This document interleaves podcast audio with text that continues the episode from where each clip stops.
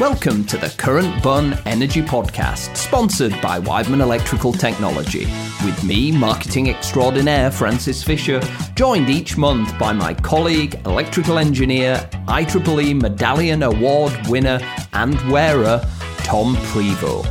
We're not your regular energy podcast. Yes, we like to discuss all things generation, transmission, and distribution, but we also like to have a good laugh along the way joined by special guests who give us their unique industry insight, peppered with segments such as Touch My Components, which is exactly as it sounds, along with Beer of the Month from Tom.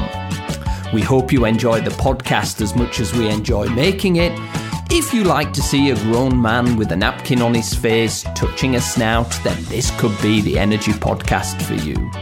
So join us at Current Bun Energy Podcast, subscribe below to get the latest news, and join us across other social media platforms.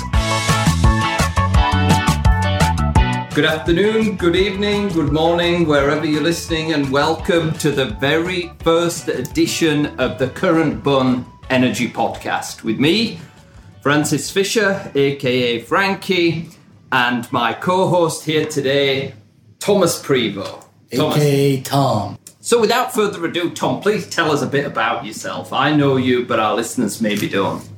Okay, so my name is Tom Prevost. I live in uh, a small town called St. Johnsbury, Vermont, uh, in a place that has been called the Northeast Kingdom.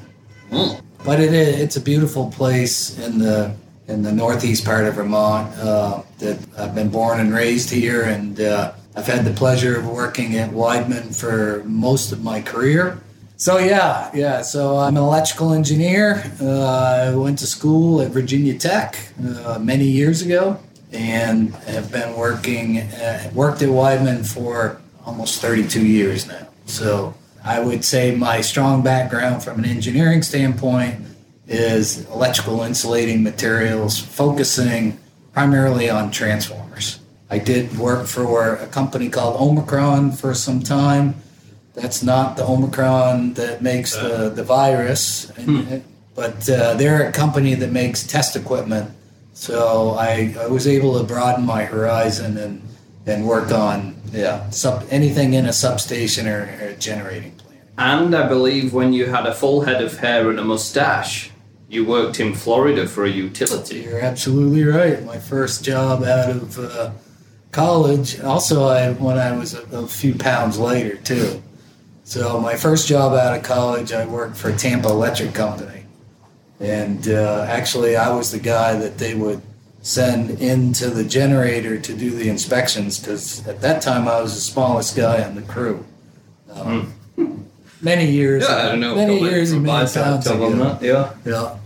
What does inspecting a generator mean? I have no idea what that means. Well, there's a spot between the what's called the stator winding and the outer uh, shell of the generator that's actually filled with hydrogen, and you are able to see the laminations of the core, uh, which can get displaced over time. So what they did is they would tie a rope around my feet. And then I would use my hands to crawl into the space with light and inspection thing, and then uh, when I couldn't stand it anymore, I wiggled my feet and they would pull the rope and pull me out of the, the generator. Yeah.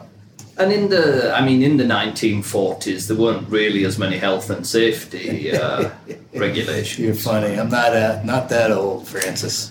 Well, as interesting as that is, I'm sure at some point I'll learn to understand what a laminated winding window view is. But I doubt it. No, that's true. yeah absolutely true. Well, let me explain that. So, of course, Tom's presented us his illustrious career as a, an electrical engineer and specialist in insulation. And uh, unfortunately, I have to say that I come from the marketing background. I've worked in the energy industry starting out.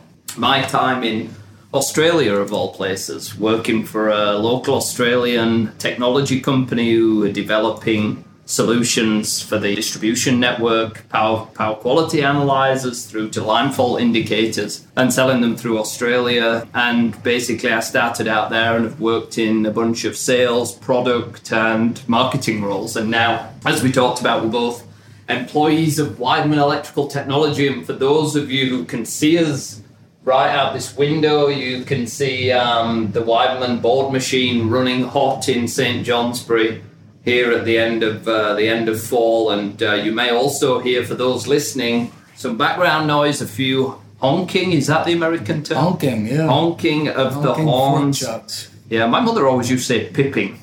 You know those Italian horns in Europe. You know, it sounds more like a pip than a honk. but um, anyway, you may hear uh, some of those honking horns behind us at the forklift trucks. So we are here, and as Tom says, it's a working site It's a working something. site, and the fork trucks have right of way, so make sure that you listen for the honking. Exactly. All right. Well, let's get into some news to start with. So I was having a little look through the news this week, and of course, being a marketing guy, the thing that caught my eye was self-healing networks that Duke Energy were promoting, and they were referencing basically the hurricane that went through a few weeks ago in Florida and, and decimated parts of the coastline on the Gulf side there, and and basically, you know, we saw hundreds of thousands, if not millions, of people without energy for periods of time. And Duke were basically saying self healing networks could certainly help in times like that, in, in faster restoration or, or no outage at all. But Right. I mean, self healing networks, it sounds like something from a sci fi movie or uh, uh, the future. And I don't always associate our engineering groups with that. so, I mean, the question is for you what the hell is a self healing network? Are we going to see power lines pick themselves back up off the floor and reconnect? Yeah, I think it's a pretty generous use of the of the term. What you have to understand is what a non self healing network is first, and then back into that. So traditionally, uh, most of our distribution grid is very simply designed, and the protection of the grid is done with, in, in many cases, particularly in rural areas where I think this applies, you up on the up on the power lines, you will have what's called a cutout, and this cutout is basically a fuse.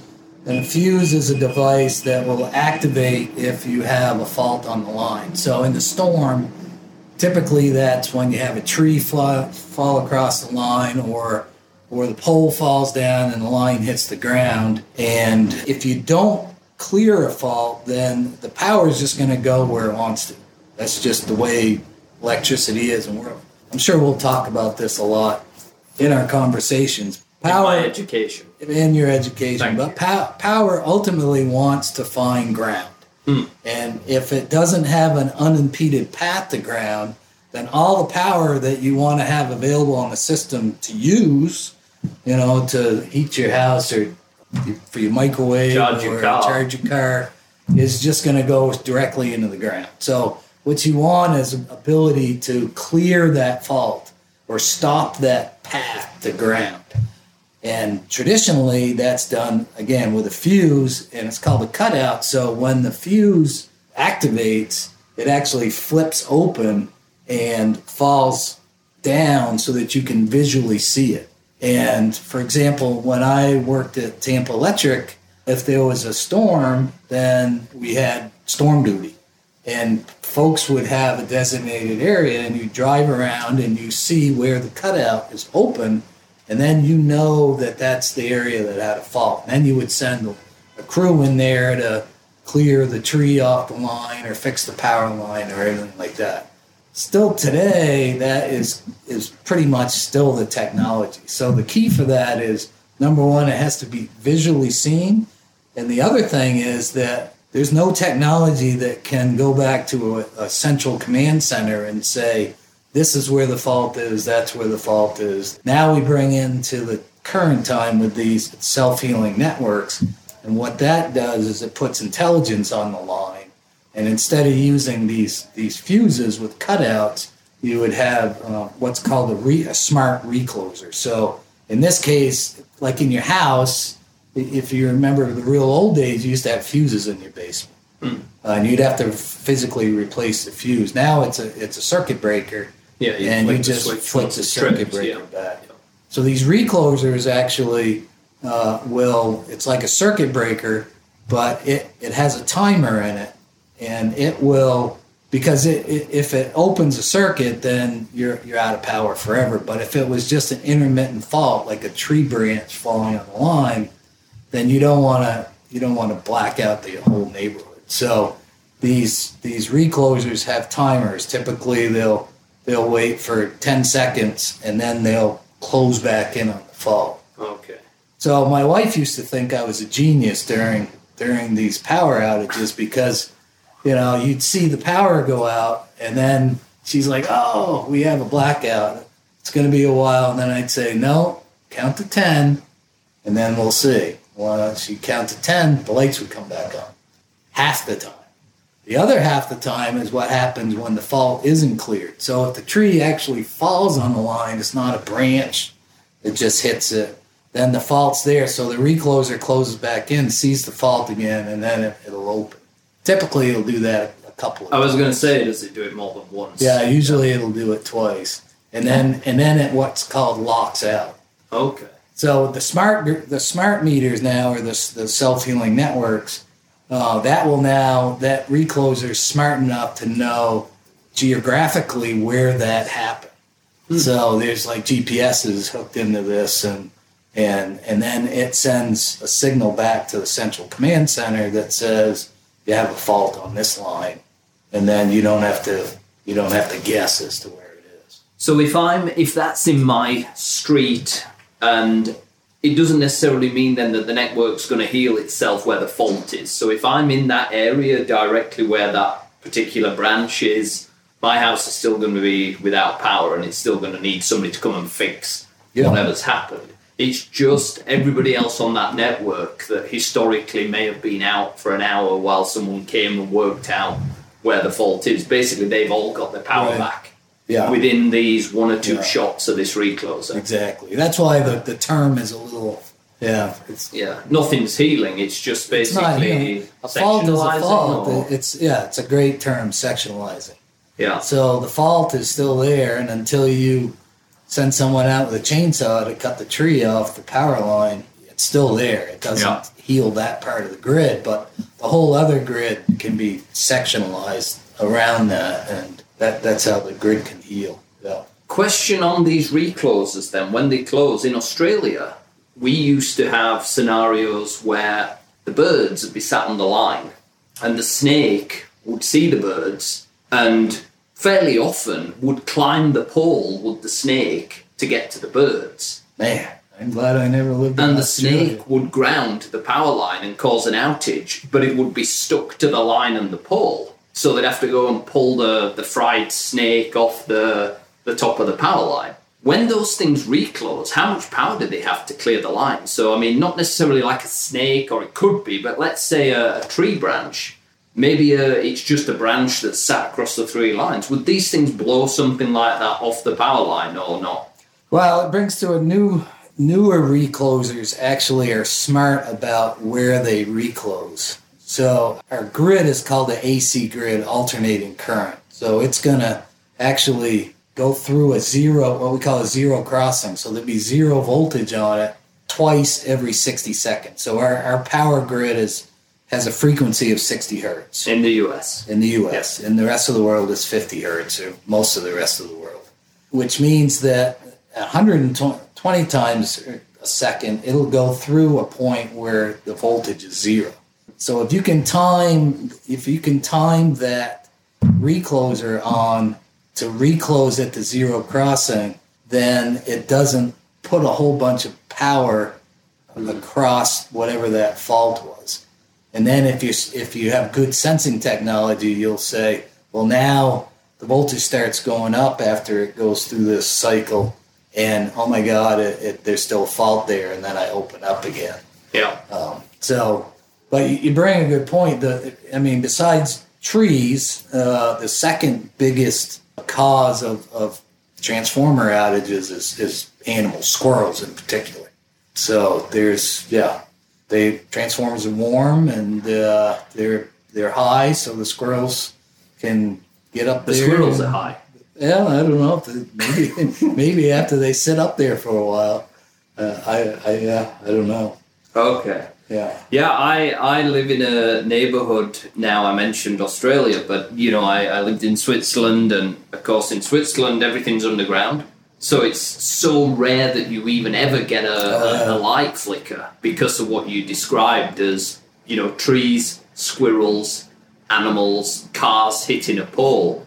If you stick it all underground, there's nothing to hit. Absolutely. Nothing to strike, uh, Yeah, right? In Europe, in Europe, they have their at least in in in Switzerland, Austria. I noticed it when I we had an offsite meeting in, in out in the country, and I'm looking around. I'm like, "Where's all the power lines?"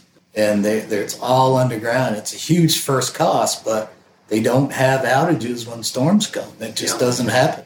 Yeah, where I am now in the US, down in Rhode Island, we have all overhead, and I live in a neighborhood full of trees. Yeah. And the vast majority of the trees are on private land in gardens, so you can't just turn up and cut them down. And I would say we have two to three power cuts a year, and there can be anything up to last year. I think the longest was two days. Yeah.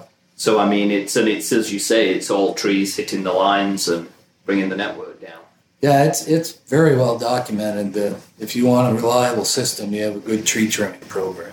Yeah. Even on the transmission side, the last big blackout that we had, when was it? In the early 2000s in the Northeast, they were able to trace back to tree trimming practices. It was a hmm. tree that fell across the transmission line. Of course, there was a whole series of events that happened after that. Again, when that happens, you're supposed to clear the fault, which means, you know, big circuit breakers would sectionalize that line. And some of those failed and it ended up you know, being a cascading event. But the, the root cause of it was, was a tree, tree falling on the line. So, hmm. Well, I've just ordered my tree trimming now. Basically, the supply line to the house comes across the street from the, the distribution network, and I already have trees growing around just my supply line. But I heard that I'm responsible for that anyway if it comes down. Really? So, yeah. oh. So that's why I don't want So it to come down. that direct line, most power lines are not insulated on the conductor itself. But if you look at what what I what I called in Tampa, we called it the drop service, which is the service from the transformer to your house. If it's an overhead, those you can look at those lines; those are all insulated, so they're much safer for having a tree fall. Yeah, but I looked at mine because, of course, you know, as you do, being you know very manly and in marketing, um, I wanted to get a ladder and a chainsaw. And the only thing that crossed my mind, having worked with engineers for the last twenty-five years, is that you know, Don't get electrocuted. yeah, well, first of all, if you're in marketing, don't get a ladder and a chainsaw. Uh, stay on the ground behind the desk. Um, yeah. And you know, the second thing is don't get electrocuted. And I had a look at the line. There's a there's a bare conductor wrapped with an insulated conductor. So I'm not sure if it's some sort of ground return or earth cable that's not insulated, but there's definitely an, a non-insulated cable there wrapped Yeah, with an insulated. that's the earth conductor. yeah. That's the ground. Okay. And then the insulated conductor has the it's the live power. Okay. So as long as my as long as I'm well grounded, I shouldn't no, no, I just stay away from it, Francis. stay away from it. You sound like you don't have any confidence. I I always I don't care if a power line is insulated or not. I I treat it like it's not. Better be safe than sorry. Yeah, that's true. Yeah, I'll get the tree trimming guys. out. Yeah. All right. Well, I think we busted the self healing topic there. I mean, it's Yeah, uh, yeah. The other the other interesting thing with the, the, the more modern grid is that we're all we're moving more and more to uh, smart meters or meters that can communicate back to the utility itself. Because you know, right now, in a lot of these rural networks, the only way that the power company knows that you have an outage is you, you pick up the phone and give them a call and say, "Hey, my lights are out." yeah. But now, you know, all that information, that two-way flow, is uh, these meters can do more than just you know generate an automatic bill for you. So, uh, in many aspects, you know that that's going to help make the grid smarter too, and and help you to restore power quicker. Do you have a smart meter? I do not have a smart meter. Why don't you have a smart meter? I don't. I guess I I am. So I'm sure you can get one for free. I mean, Vermont's all No, about well, the meter is owned. The meter is uh, owned, at least where I am. The meter is owned by the power company. But have they not tried to offer you a No, smart meter? no. I, I, I'm on a very small municipality called Lyndonville Electric Department, and they have a meter reader that. You're still on 12 volts, though, aren't you, up, uh, up there? No, I'm, I, I still, yeah, it's a modern grid. They just have a meter reader that comes and reads it, so that's that's fun. And just for the listeners out there, to give you an idea, Tom Prevost lives in, if you remember in Yogi Bear, the park ranger uh, with his log cabin. Basically, that is Tom Prevost's house. If you go up there, he's in a, a big long cabin off a dirt road that's usually in mud season or snow season or Right now we're What in else? what we call stick season. What stick season. Stick season is between fall foliage and winter. So all you have is sticks in the, in the forest because all the leaves have come off and there's no snow on the ground. So it's an ugly season. It's Okay. stick season is almost as ugly as mud season. Yeah, I was going to say you do have a great way up here of really. I mean, you know, there's a phrase in uh, I don't know if it's a US phrase, but it's you know calling a spade a spade, and I, I do like the creativity around the seasons up here in Vermont, where you know I, I come up here and uh, they tell me no you're in mud season, Yeah. and literally it is mud season. The roads are awash with mud. The cars are completely covered in mud. Yeah. Yeah. So The- stick the police, season. it's a great time to, to do a robbery because the police will never know your your license plate number because your license plate is covered with mud as well. Is that a, a tip or? Yeah, yeah. I've no experience there. No experience. Okay, well, moving on from the self healing stuff and uh, and the technology, I had one of the story this week, and it's interesting because it's a a great customer of Weidman here in North America is down at Hitachi South Boston plant. They announced a multi-million dollar, I think thirty-seven million. Thirty-seven. Yeah. $37 million expansion of their transformer manu- Million dollars. yeah, of their uh, transformer manufacturing facility down there. Distribution transformers, right? Predominantly cans or pad mount No, down there. What no. are they? uh, That factory is uh, so Tachi has many different factories in North America, and they kind of they kind of specialize on different size of transformers. So South Boston is is on what I would call small power. So they don't make the distribution transformers. That's the transformer that you see outside your house. That's Jeff up on the City pole- for. Hitachi, That's it? in Jeff City. Yeah. Yeah. Either poles or pads. So depending, like you, I don't know in your neighborhood if Cans. It's, it's cans. Okay. Yeah. But if it's an underground network, then you'll have you'll have what's what's called a pad mount transformer, which is still a distribution transformer. If you look inside, they're built about the same way. But in South Boston, they're they're making the next size bigger. So that would be like the size of the transformer that feeds this factory, that feeds your local mall. That and primarily the expansion in South Boston is th- that size transformer is the transformer that's used on the renewable space. Ah, so So- it's. Uh, do you think? Do you think that the specific investment in that Hitachi site could be driven by renewables? I'm sure of it. yeah, okay. Wind side, solar farms. wind and solar both. Yeah. Interesting. So they're in that crossover line between large distribution and, and small power, which is a real. In the old days, that was not. It wasn't a sweet spot because the market for that size transformer, again, was was the edge of industry, shopping malls, stuff like that. But now with all of this renewable, then you need a generator. Like for a wind wind transformer or wind tower, you need a transformer for every wind turbine. So it, that will take the, the voltage from the wind turbine, which is typically around say fourteen thousand volts, and then that'll step it up to a voltage that now you can transmit it long distances. Hmm. Okay. And I guess with any expansion, it's going to take time. And of course, we have a labour shortage in most of the world right now, but certainly here in the US. we're seeing it with all of our manufa- all of our customers um, and i it'll be you know when i read about the expansion that they want to do in south boston that was the first thing that came to mind is you can put bricks and mortar and put a bunch of capital equipment in but uh, it'll be interesting if they're going to find have the labor uh, pool there to enable them to utilize this expansion. It'll be a challenge, and it's something we'll have to watch. The labor shortage transcends from folks in the in the factory itself. Uh, making transformers fairly specialized business. I mean, when you when you're actually doing the, the labor part of it, so it's it's a high end on the specialized labor, and then of course you're going to need engineers and maybe even some marketing people. I don't know. No, somebody's got to sell them, right?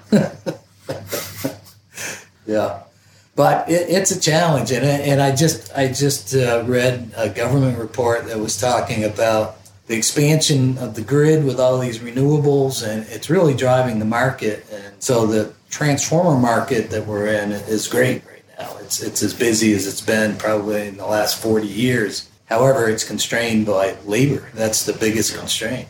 Yeah, and I'm sure in future podcasts that's definitely going to be a topic, and maybe we get some people on to talk about that because I mean we're all talking about labour shortages, whether it be Weidmann, whether it be our customers that we visit, whether it be other companies in our industry. Everybody, I think, is experiencing right. the same, and trying to understand that is, is difficult. So maybe we, we get somebody on, Tom, to, yeah, to talk about and maybe, at some point. Yeah, and and I I think maybe we'll go on to another subject, but I myself and a couple other folks from the industry, we're we're talking about some novel approaches to try to work together as an industry rather than individually as a company to try to enhance this labor pool. Mm. Yeah, more to come on that, but uh, you know, I think that we have to start thinking outside the box as far as this labor stuff. Mm. Interesting. Yeah.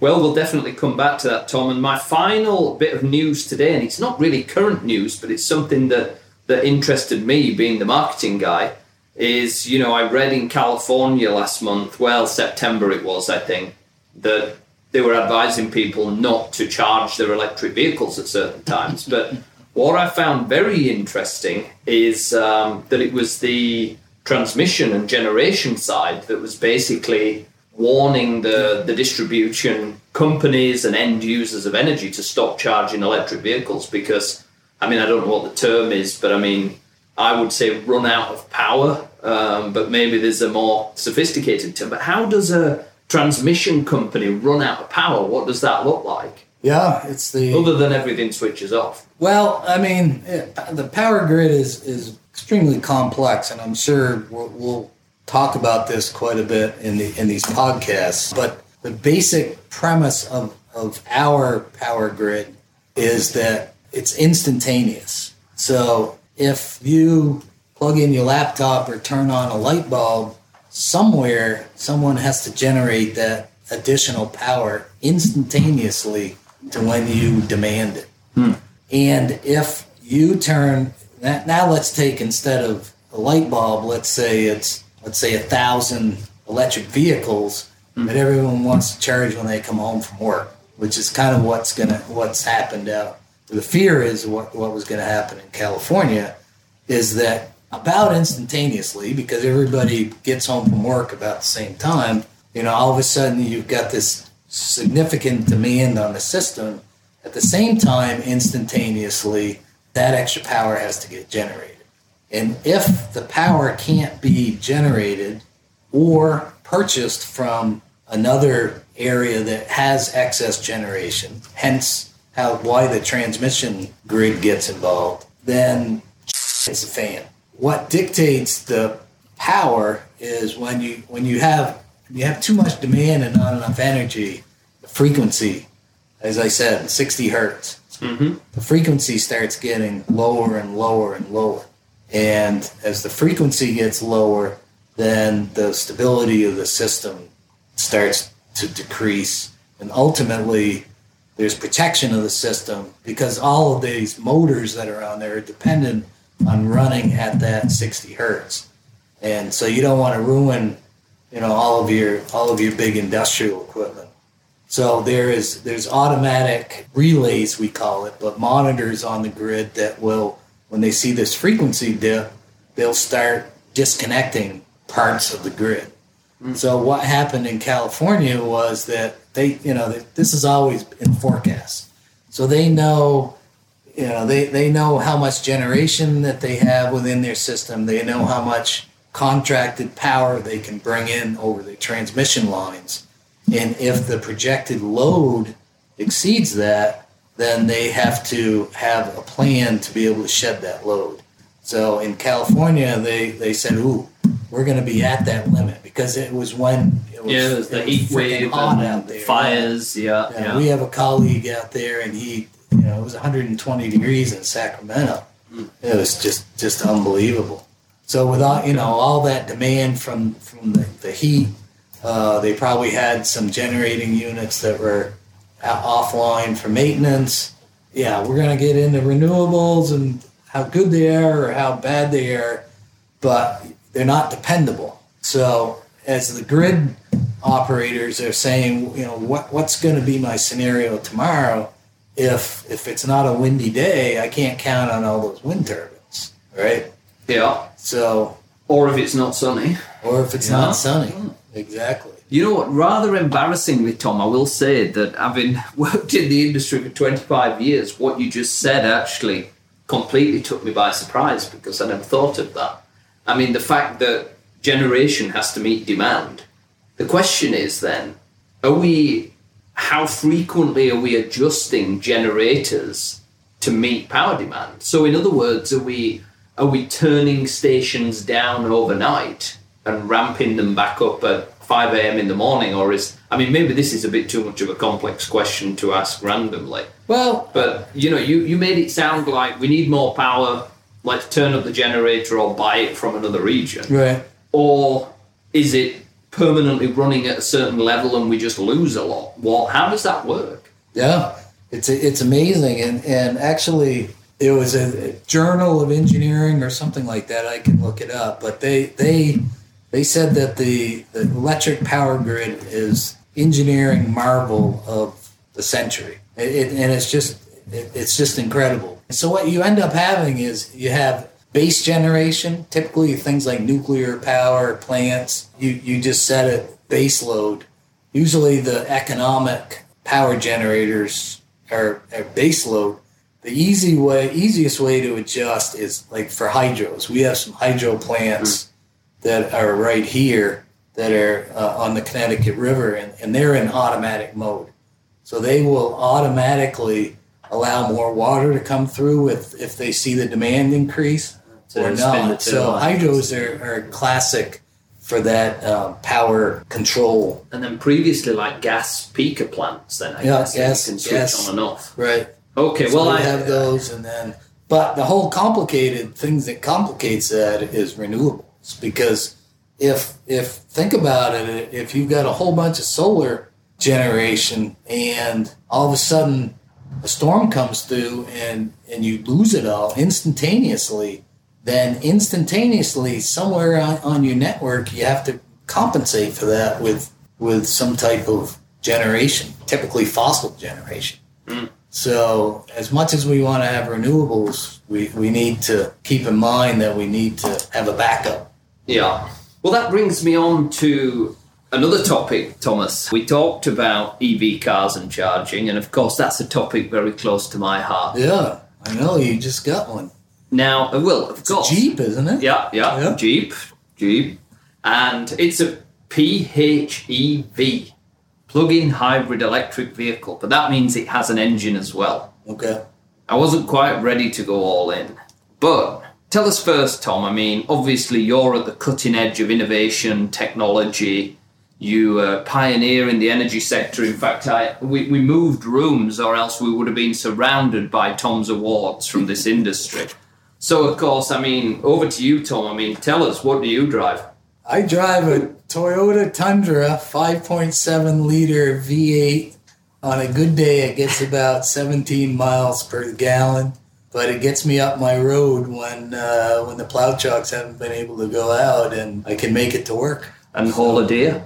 I can haul a deer, I can haul my camper, I can do all sorts of things.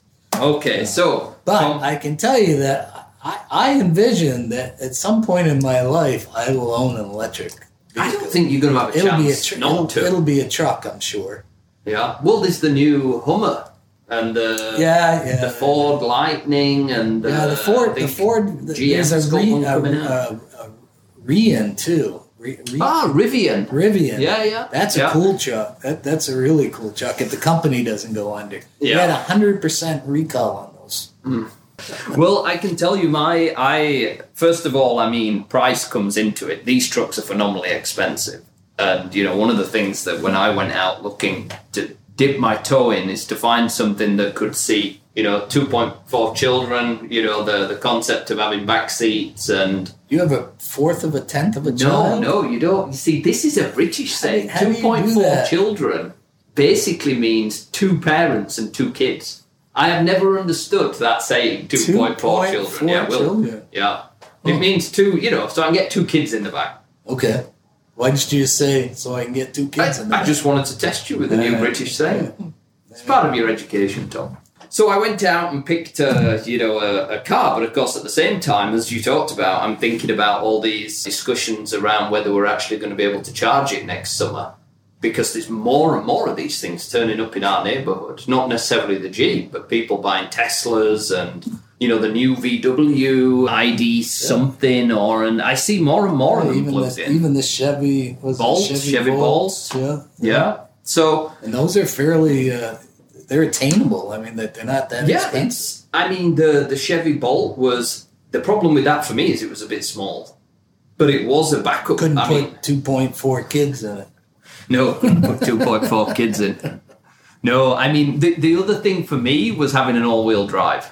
That little Chevy Bolt is only available in two, Yeah. and I, I wanted something I could flick into four wheel drive because we get a bit of snow in the winter, and I come Okay. up here regular to punish you. So um, yeah, so I wanted an all wheel drive. But what I will say is, what I have come to discover is that first of all, I am being fleeced for my electricity, and second of all, never buy a box on wheels that's carting around four wheel drive systems if you want to be efficient. Because that car is not efficient. And I've worked some numbers for you here, Tom. And you'll be very impressed with my abilities here to calculate this. So you took an engineering view of it.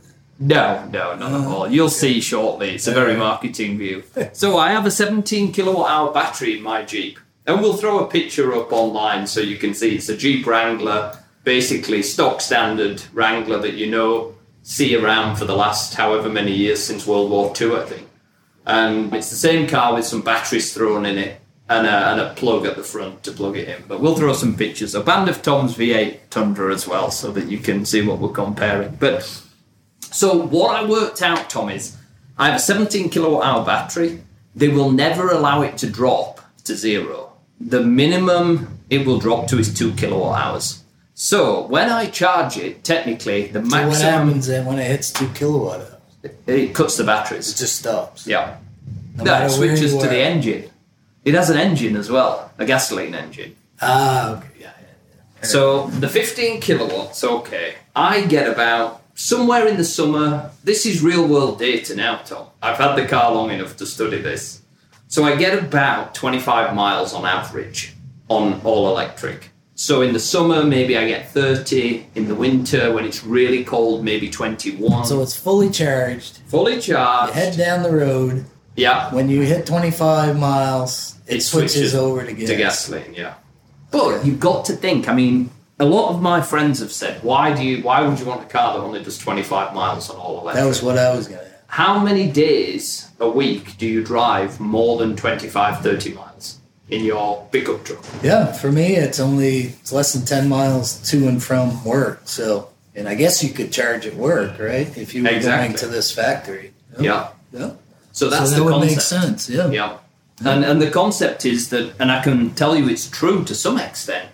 I, I don't put gas in more than every two, three months. And when I do, it's it's usually I mean, sometimes I force the motor to run. Because if I'm driving, for example, forty miles, I'll if I'm on the freeway for the mid twenty miles, I'll put the engine on. I can actually push a you know hit button and switch it to the hmm. engine. Use the 20 miles on the freeway, which is fairly economical, 65 miles an hour. Then when I come off the freeway at the other end and I still have another 10 miles to run, I put it back on battery because that's stop start miles, which are typically less efficient with a gas engine. So anyway, back to the mileage story. Let's take the 25 miles as the average, right? Guess what my energy cost is in Rhode Island? Per kilowatt hour, Thomas. Now I know you have an idea, but you live in Vermont, which I- predominantly we talk about Bernie Sanders and the Democrats. Vermont has a high. very, very high uh, energy cost. I think it's got to be one of the highest in New England, but I think, I think in Rhode Island you're even higher. But I, I'm paying like somewhere between 14 and 16. And that's pretty high because I know in Ohio it's down between eight and 10. So I can beat- where are you at? I can beat you, Tom. I am at, as of today, since the 1st of October, I think, Rhode Island Energy, who is owned by now PP&L, so Pennsylvania Power Line. They recently They were bought it from National Grid, yeah. Exactly, yeah. They just bought them. Their bulk power purchase agreement had expired, so I'm not putting this on PP&L. I mean, this is this is just a state of play at the moment. But what was interesting is my power is 30 cents a kilowatt hour today, double yours. Wow. Okay, so now I know where you're going with this. So, of course, ladies Sounds like and you got to gentlemen. bring your, you got to sell your Jeep to me. No, I don't. I, I just need to never use the electric motor and just run on gasoline. No, no. But okay, let's take a look at this. So it takes me, I have 15 kilowatt hours per 25 miles. Okay? Now that works out per miles, if we look at the kilowatt hours on all electric, 18 cents a mile. Now, you may wonder, well, I don't know what that is. Is that how does that equate to miles per gallon? Well, let me give you an example. I worked out. I have a my wife's car is a Toyota SUV, eight seater, mid size Your 2.4 kids. for my two point four kids and their sports friends and everybody else to cart around. And that is a I don't know three point five V6 typical Toyota motor. 19 miles per gallon is the average combined that thing gets and it's still with gas prices high today, so three dollars seventy-five a gallon. I'm still only running at nineteen cents a mile. So the Jeep on all electric is one cent a mile cheaper, which over my ten thousand miles a year, that's a hundred dollar saving. So I may look cool because I have got the roof off and it's, all black. It's green though. Well, the emissions exactly. So the you're right. The answer to that is it's running the equivalent of driving a, from an emissions perspective, like a 45 to 50 mpg, MPG car. Yeah. Yeah. So the emissions are significantly less. Right. But I also just want to say about Naughty Rhode Island, their energy generation is coming predominantly from Quebec and from upstate New York. And only 12% of that is renewable. So 53% is gas, which is, oh, you know, the cleaner of the I think fossil it's in guys. the right? definition of renewable because most of the Quebec is is hydro. Yeah, we only have 7% hydro. Then we're I mean Quebec's almost all they call it hydro Quebec. I mean that's why we have the, the Maybe on the it. buying it from nuclear Quebec. the competitor. yeah. But anyway, that's what I can tell you. So, I mean, but what I will say is the mistake I made, and here comes the consumer advice, Tom. If I'd have bought or could have afforded a Tesla Model Y, which is a purpose built electric vehicle, I would be paying based on some data I got from somebody I know with a Model Y on my energy tariff around 9 cents per mile instead of 18. But so I would have halved it. But you're all in. You're all in, all electric. There's no there's no gas backup. nope. So when you're in your And you look like you're driving a bubble, right? Yeah. Whereas I look it- like I'm semi-manly. and you can go off roading. I can go off roading. And if Yeah. you run out of power, you can send your wife off with a can of gas and go get some more petrol. But you're not going to be able to get a long enough extension cord to. to the nearby farmhouse. Do you mind Exactly. plugging that in? Yeah, yeah. So it's pretty tough to off road without, without it's all batteries. I think. I, I don't know. Well, and the I mean the, the the other one is this this Chevy Bolt that you talked about. I mean, it's small, it's light, it's a hatchback. That thing's running at eight cents a mile, so it's less than half on all electric. As long as they don't spontaneously combust. Well, there is that. Yeah. but I, I think just for uh, prudence there, I believe Chevrolet have a fix for that. Okay, all right. And um, all cars are under recall. And uh, it wasn't actually Chevrolet, I heard. It was the Yeah, battery was a battery. manufacturer. I think Yeah. a Korean LG or uh, one of those uh, that manufactured the batteries, and they were the they were the issue. Okay, so consumer advice is if you really are going to buy an electric vehicle, buy a real electric vehicle that was designed to be one, and then carry around a very long extension cord. That's that's or the throw best. a gas tank and a generator in the, in the back. of Yep, it. that's your other option. But you, you actually, let me ask you a question because this bugs me as well. Because in Rhode Island at the moment, we're all being offered thousands of dollars towards solar. And of course, the whole topic there is instead of paying my 30 cents a kilowatt hour, my payback on solar based on that rate is actually quite good. Should we all be looking at sticking generators on our rooftops and forgetting about, you know, central power plants? And maybe we're going to talk about this. Yeah, we can podcast. talk about it some more. I mean, it goes back to my statement that ultimately uh, you can't depend on 100% solar. I mean, I think right now the go- it's due to the government incentive programs that allow you to economically put rooftop solar on your house. When those incentive programs go away, I don't believe that you'll see it happen much, especially in cloudy states like Vermont. But isn't the concept that the incentive bridges the gap while the price of the technology comes down? That's the concept, yeah. I mean, solar technology, I was just reading uh, last week, it's like at 15% of what it was five years ago. It's coming down tremendously, given that most of that stuff's coming from China now, and we, we're not allowed to. I mean, there's a whole lot of geopolitics involved in, in that as well. I, I can speak to Vermont. I, I don't know what the programs are in, in Rhode Island, but it, it, it makes sense in my mind if you if you want to stick these things on your roof. You just have to get up there in the middle of the wintertime, make sure you brush them off. Oh, get the snow off them, You're not going to have any power being generated. When, Do they not have enough heat in, in an element in them for it to melt the snow? no. Well, I mean, also, we should all be looking to Elon Musk's roof tiles, right? He has solar roof tiles or shingles or whatever you call them in the US. Yeah, I'm not, I'm not familiar with them. But I, I know you're a big Elon Musk fan, right? yeah, we'll, we'll table that for another day as well. So, what are these shingles? Shingles that. The uh, sol- no, you take the whole roof off and you just re-roof it like you would a normal house. Okay. But the, the shingles have got solar panels in them. And it's basically instead of putting a new roof and solar panels on for thirty thousand dollars, you can spend fifty and have his solution. Yeah. I'm sure it's. I mean, I've heard good things, meaning if you lose a single roof tile, that's okay. So you know, over time, So, what's the life of these tiles? oh, 30 years. So they they're not like your tradition. I, I don't No, it's twenty years of traditional panels. Yeah, so that's panel, not the, not the roof. Yeah. Like a shingled roof is it's pretty high end roof to get a twenty year roof. Yeah. a shingled roof. So you're getting 30 years under warranty for 30 years. But it's $50,000 for your new roof. Good. So, and what I also heard is they don't generate as much as traditional panels. Yeah, But the benefit is, you know, in that 30 years, you're going to lose a panel at some point. And the idea is with these that you can lose individual shingles and they're not, it doesn't affect the ones around it. Interested in how they're all connected together. Well, that can be another exciting engineering installment Yeah, for yeah. another podcast episode, how shingles are tied together.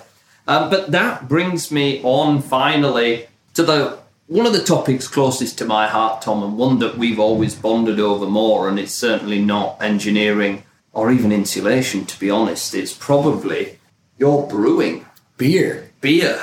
And I That's actually my favorite subject. yeah, and that's well for the the people listening. I'd like to give an introduction to that because um, we had thought about having a beer of the month concept.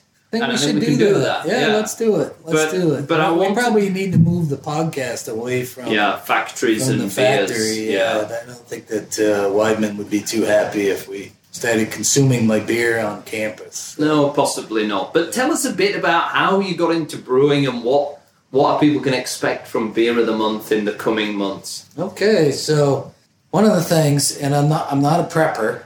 Uh, let's What's put it that way. You don't know what a prepper is? No. Prepper pig. Yeah, could be. You can prep with a pig. Okay. You can prep with a lot of things. So you're preparing to be isolated from society.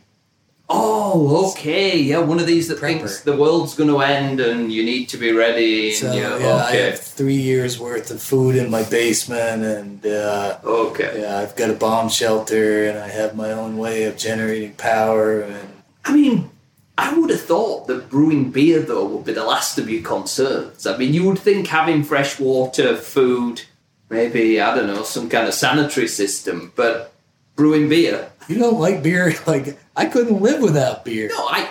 I, I mean, like come beer, on, but I, that would be like the, the, end of days. But if the all of a world's sudden- ending, I'm not going to be rummaging around for a flashlight and my beer. well, you and I think differently. All right, well, carry on. You're not a prep. Anyways, I said I'm not a prepper, so I, that's not what drove me. But I like I like to do make my own stuff. So I have a very nice garden. I, I'm a hunter, so I typically like to put some meat in the freezer, and I I like make my own sausage. I make my own bread, and so I, I make my own beer because Are you sure you're not a prepper? yeah, no, no, I'm not a prepper. No, but maybe I am. So we need a I bake hadn't off challenge, don't we? You bake bread. I do bake bread, but the problem is I I'm trying to lose some weight. So I, well, I did. I, I, I have not, I have not yeah. eaten a piece of bread now in, in like four weeks. And How is the, the I'm not. I think my wake my shaking has stopped um, because I I still on the weekends I still consume some beer, but bread is no longer. How does an engineer go about dieting or healthy living? Let's say. Oh, it's very easy. Are you just put it all in a spreadsheet, and it's calories in versus calories out, and then you add some exercise on top of that, and and then get on a scale every morning and record it on your graph, and very scientific.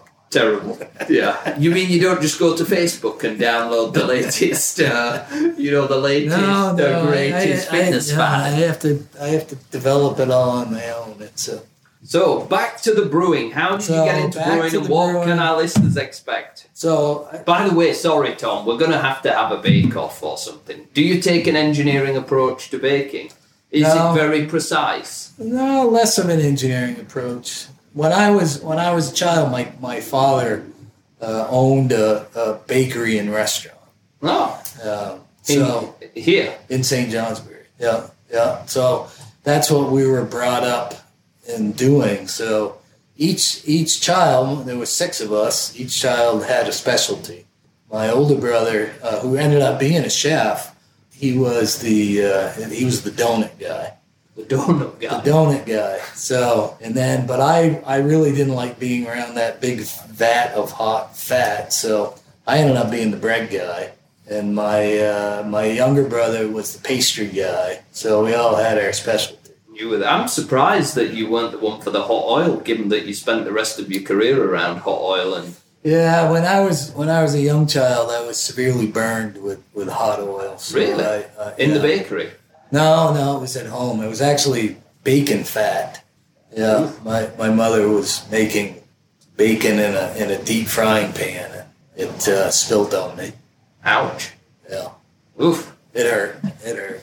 Yeah. Well, So, anyways, I, I, it wasn't real real crazy. So, yeah, so I I, uh, I just wanted to start it as a hobby, and particularly uh, my my second, I did it for a while and then get out of it, and then my my oldest son went to school for biotechnical, not biological engineering, but biotechnical engineering, and then he he got into brewing as well. So that kind of revived me, and then I, I kind of had he.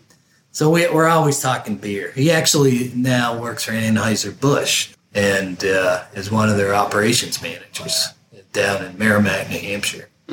So every time he's home, we have to talk beer, and my wife gets, "What are you guys talking about?" but I thought those guys at Anaheim and, and Anheuser Busch. Anheuser Busch, I thought they were famous for not producing beer.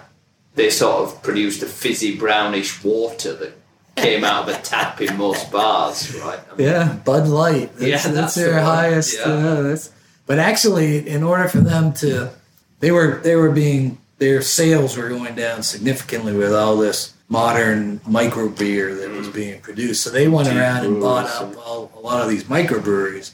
And the brewery where my son works is a fairly small one within the within the Anheuser Busch realm. So they get to do a lot of the specialty. They they actually will brew Goose Island, for example. Um, yeah, If you look at it, it's an IPA. They, they have other beers, um, but they they will contract brew Goose Island where my son works. So it's a bit like the Heineken model in Europe, where Yeah. where they just went out and bought up every popular smaller brand. Yeah, yeah, exactly. But the beer in my house is better than all that stuff anyway. So, So what are you what are you brewing at the moment? What are we going to taste next month? So Don't tell me an IPA. no, no. Well, I always have tap. So I always have three beers on tap. I built a Keezer, and that can be a future episode where I help build Built a design Keezer? A Keezer. What's A a Keezer? Keezer, a Keezer is keg put in a freezer. Hence the word Keezer. And we will save that for another podcast. Okay, we can do that one live from the log cabin. We can. We can. we'll have a look at your Keezer. we can look right at the Keezer. I can say how how it was uh, developed and manufactured. I can even pull out what my cost was. So Oh, that would be very interesting. yeah, I kept all that Yeah, I mean, you that's that spreadsheet the well. difference between a marketing guy and an engineering guy, right there. But the key is that I can always have three. So I, I brew everything in in uh, kegs now. I used to do bottles, but it was way too much work. So my kegs are five gallons, and so I always have three five gallon kegs on tap in my keezer at all times, except for right now because my son came home with a bunch of his buddies and they were only here for three days, but they all of my all of my beer is empty right now. So I, Okay. I have some brewing uh, to Some do. brewing to do me. For next month. So brewing, brewing. This is what's going to be brewed in the next in the next month, hopefully. A Kolsch. You've Ooh, had my I Kolsch. like Kolsch, yes. I'm Kolsch yeah. beer and you've yeah. had my Kolsch. I I have, think, yeah. It's very good. Um, very refreshing. It's a German beer uh, from the Cologne region. Typically drank in, in small. Oh, you bought me some yeah, Kolsch glasses, glasses. Glasses. Thank you very yes, much. yeah, you're more than welcome, Thomas. 10 ounce glasses Yeah, because this is small. one of the few beers in Germany that's recommended to drink very, very cold and very fast. Hmm. Hence the small 10 ounce glasses. So I have Kolsch glasses that we can use to enjoy a Kolsch beer. So that's good. Uh, my other one is a clone. So Mm-hmm. I co- copy beers. There is a, it's called Spotted Cow. It's a clone of a cream ale from the Wisconsin area. So it's not an IPA. It's not real strong. Cream ale's a bit British, actually. Uh, they do some, cream some ale is a bit, and uh, I mean, British, uh, yeah. Yeah, but the the American cream ales are not as bitter as the British cream ales. They're distinctly different. What is that? Your bread as well. You you worked in a bakery. Why is I mean, as a British family living in in the US now, we find all the bread terribly sweet unless you go to a very specific like European bakery or something. Was your bread sweet?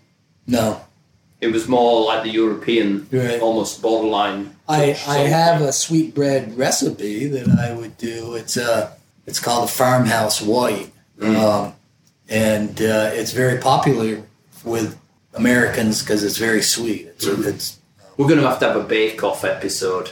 oh cool. The engineering approach to baking versus the marketing approach, for sure. Yeah, I'd be be interested to see what your your Mine bread be comes iced. out like. Yeah. frosted. All right. Well, look. Last thing. Wait, wait, my third Oh, beer. oh, oh your it's third a beer, New right. it's an We had a IPA. Kolsch, we had a cream New England, ale. New England IPA. and a New England IPA. Okay. Well, I'll skip that one. I'm not an IPA. But the beer that we will drink next, that's ready to be kegged, is a, is a, is I should call it a November Fest because I didn't get it out of my October. yeah. lagering. So there's ales and lagers. Lagers take longer, and they're they're actually fermented at uh, close to freezing. So my Oktoberfest has been lagering now for about five weeks, and it's going to be coming with me to my hunting camp on Friday. So Okay, Tom, the final piece of our podcast today is a segment that we'd like to introduce. So I don't think I know anybody who knows his transformer components as well as you. Although I say that, maybe Marcel Suter. He is a components man. So we would like to introduce the segment called Touch My Components. Oh boy. And of course, Touch My Components is without seeing the physical component, but purely with the sense of feel, touch, smell, you will be able to tell us what part that is from a transformer, or what component that is. Are you up for that, Tom? Absolutely. Okay. Tom, is this a highlight of your career? So this is uh, this is what I call engineering solution, Francis. I know how uh, how much you wanted me to wear a blindfold, Just but I searched high and low for where a blindfold would be. So I managed you- to find this paper napkin. Just look that I have way, my please, readers. Just look that way, yeah, thank you. For those of you who are watching this on YouTube, or if you're not, I encourage you to have a look. Um, So because in- I don't think you will have ever seen Tom Prevost quite like this before. So in future we will do something different. no, we won't. no, that is that is the solution now, absolutely. So, Tom, Okay, get on with it, I, I have a component from a transformer, but I, I have to apologise that I only had it made today and we couldn't use a, a, customer's component because of uh, potential for contamination or damage if I uh, was walking around with it. So I had to have a brand new one made. So I'm going to pass it to you. And um, what I would like you to do is, is you know, most people here are listening. So rather than going straight in with a guess, just describe it. Describe what you think it is, the size, and so on. And then obviously you can have a guess. Yeah. Okay. So if you'd like to sit back a little bit, Is it heavy? uh, well, the mold's still on it, so it is a little bit heavy, but not too heavy. But basically, just just put your hands out, Tom. No, no, back a bit, back a bit. Yeah, perfect. So I'm just going to put it here for you. right, close your hands. Jeez. So what are you Okay. feeling? What are you feeling there, Tom? So this is That's the mold. cold as hell. That's the mold. Yeah. It's like you must have put it in the freezer. Yeah, yeah. I was trying to cool it down. It was hot from being dried in the oven. So this is what I would call um, wet molded press board. So, and this is a very common methodology we use for specialized insulation components that that are unique in shape. So we actually have to make a metal mold, and then you put this. It's like almost like paper mache, if this is right. You seem very comfortable Um, with it. Yeah, Careful where you yeah. point that. You know, it's it's got a head on it, right? so, um, yeah, this is a wet molded. This this piece would be taken off of this mold. That's right, yeah. Used to cover an electrical contact.